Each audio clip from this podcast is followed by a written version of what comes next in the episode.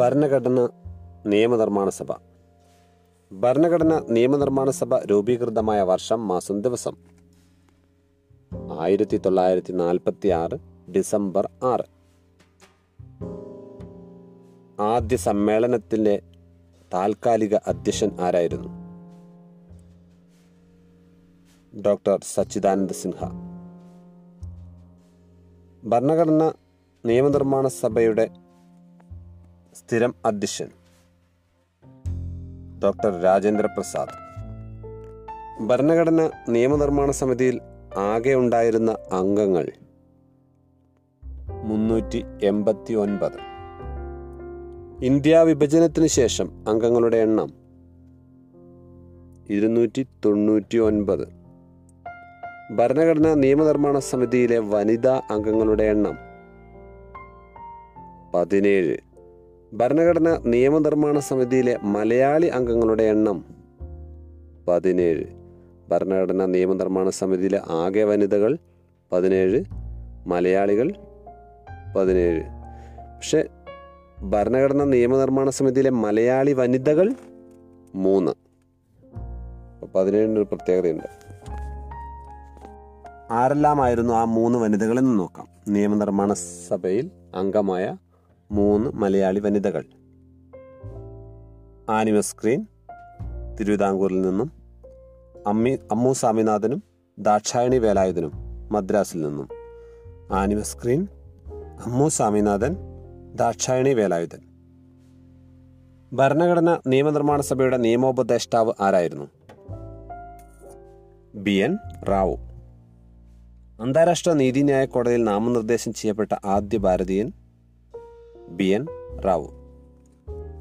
India വിഭജനത്തിന്റെ ഭാഗമായി Mountbatten പദ്ധതി രൂപവൽക്കരിച്ചത് എപ്പോൾ?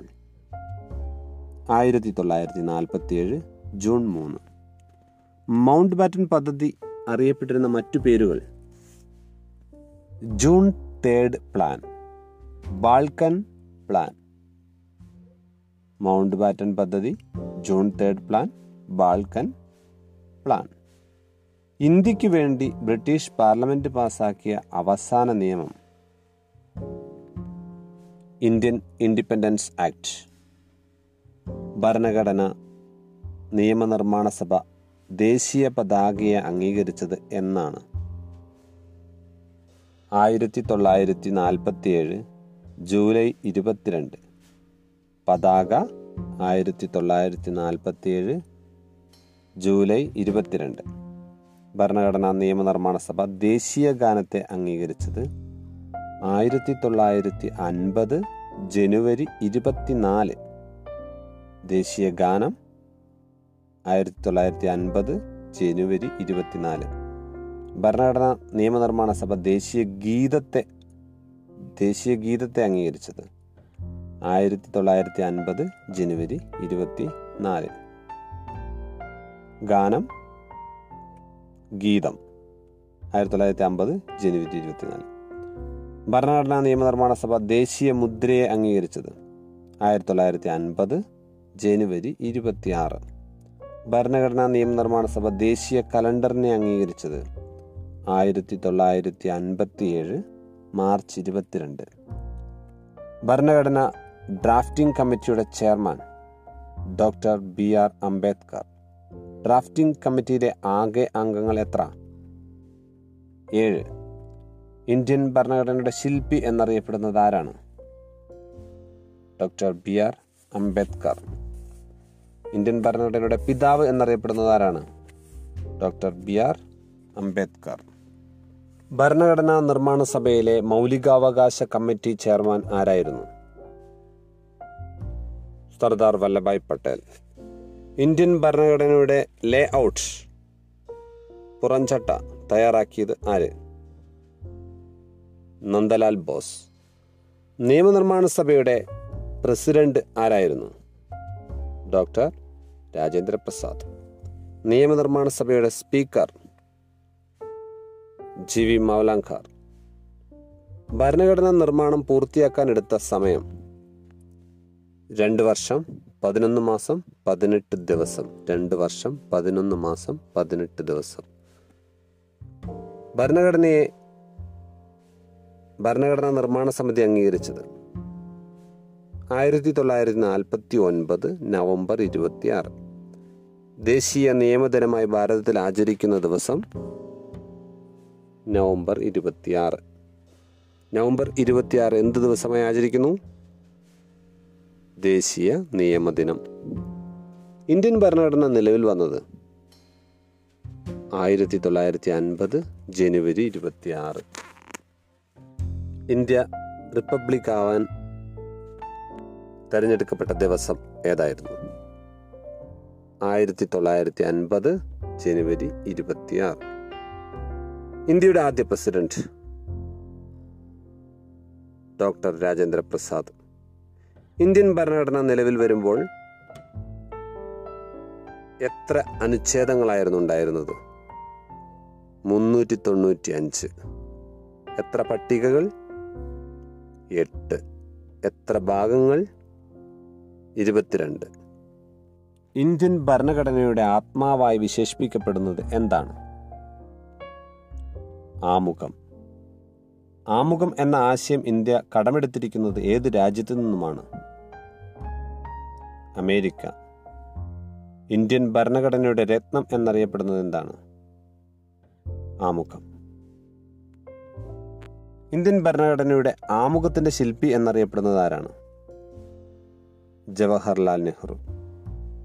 ആമുഖം ആരംഭിക്കുന്നത് ഏത് വാക്കുകളിലൂടെയാണ്? നാം ഭാരതത്തിലെ ജനങ്ങൾ. ആമുഖത്തിന് എത്ര തവണ ഭേദഗതി വന്നിട്ടുണ്ട്? ഒരു തവണ. ആമുഖം ഭേദഗതി ചെയ്യപ്പെട്ട ഭരണഘടനാ ഭേദഗതി ഏതായിരുന്നു? ആയിരത്തി തൊള്ളായിരത്തി എഴുപത്തി ആറിലെ നാൽപ്പത്തിരണ്ടാം ഭരണഘടനാ ഭേദഗതി. ആമുഖത്തിൻ്റെ ഭേദഗതിയിലൂടെ മാറ്റങ്ങൾ വന്നത് എന്തെല്ലാമായിരുന്നു? സോഷ്യലിസം, മതേതരത്വം എന്നീ വാക്കുകൾ കൂട്ടിച്ചേർത്തു. രാജ്യത്തിൻ്റെ ഐക്യം എന്ന പ്രയോഗത്തിന് പകരം രാജ്യത്തിൻ്റെ ഐക്യവും അഖണ്ഡതയും എന്നാക്കി മാറ്റി. ആമുഖം ഇന്ത്യൻ ഭരണഘടനയുടെ ഭാഗമാണെന്ന് സുപ്രീം കോടതി പ്രഖ്യാപിച്ച കേസ് ഏതായിരുന്നു? കേശവാനന്ദ ഭാരതി കേസ് ആയിരത്തി തൊള്ളായിരത്തി എഴുപത്തി മൂന്ന്. ആമുഖത്തെ ഭരണഘടനയുടെ കീ നോട്ട് എന്ന് വിശേഷിപ്പിച്ചത് ആരാണ്? Ernest Barker. ഭരണഘടനയുടെ ആത്മാവ് എന്ന് ആമുഖത്തെ വിശേഷിപ്പിച്ചത് ആര്?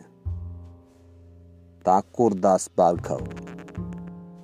ഭരണഘടനയുടെ ആത്മാവും താക്കോലും എന്ന് വിശേഷിപ്പിച്ചത് ജവഹർലാൽ നെഹ്റു. ആമുഖത്തെ ഇന്ത്യയുടെ രാഷ്ട്രീയ ജാതകം എന്ന് വിശേഷിപ്പിച്ചതാര്?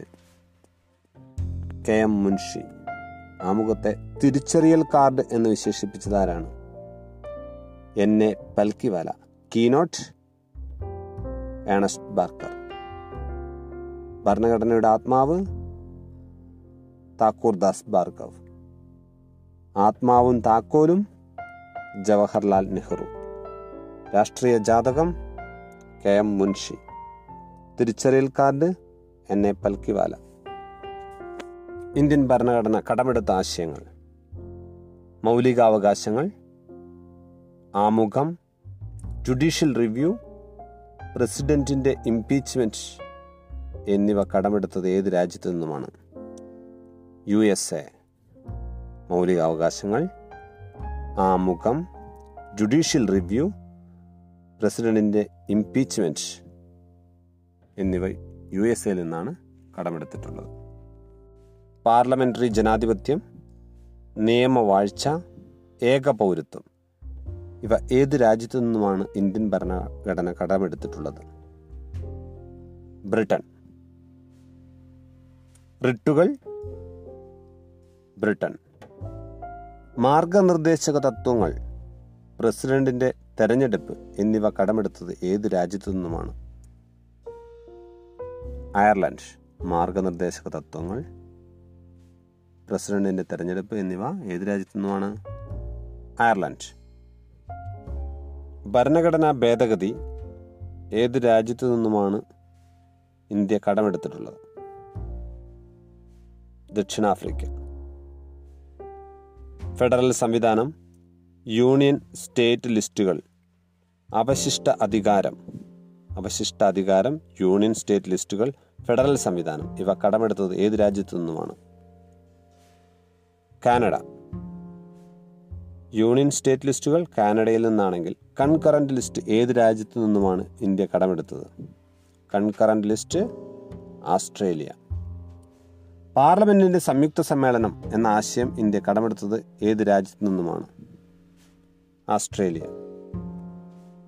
അടിയന്തരാവസ്ഥക്കാലത്തെ മൗലികാവകാശങ്ങൾ റദ്ദാക്കൽ ഇന്ത്യ കടമെടുത്തത് ജർമ്മനിയുടെ വെയ്മർ കോൺസ്റ്റിറ്റ്യൂഷനിൽ നിന്നുമാണ്. മൗലിക കടമകൾ ഏത് രാജ്യത്തു നിന്നുമാണ്? റഷ്യ. പഞ്ചവത്സര പദ്ധതി റഷ്യ. സ്വാതന്ത്ര്യം, സമത്വം, സാഹോദര്യം ഫ്രാൻസ്. റിപ്പബ്ലിക് എന്ന ആശയം ഇന്ത്യ കടമെടുത്തത് ഏത് രാജ്യത്തു നിന്നുമാണ്? ഫ്രാൻസ്. പാർലമെന്റിന്റെ സംയുക്ത സമ്മേളനം എന്ന ആശയം ഇന്ത്യ കടമെടുത്തത് ഓസ്ട്രേലിയയിൽ നിന്നുമാണ്. ഇന്ത്യൻ യൂണിയനും അതിൻ്റെ ഭൂപ്രദേശങ്ങളും ഏതെല്ലാം അനുച്ഛേദങ്ങളിലൂടെയാണ് വിവരിക്കപ്പെടുന്നത്?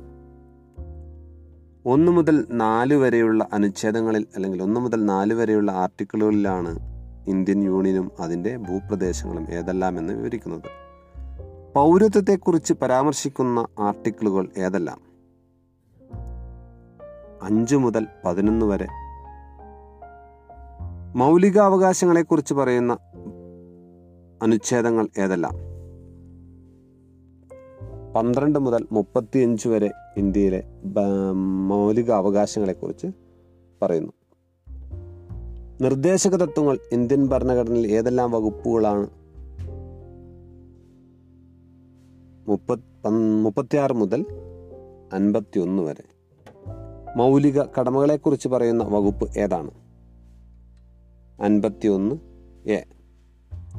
പഞ്ചായത്തുകളെക്കുറിച്ച് പറയുന്ന വകുപ്പ് ഇരുന്നൂറ്റി നാൽപ്പത്തി മൂന്ന് ഇരുന്നൂറ്റി നാൽപ്പത്തി മൂന്ന് ഒ.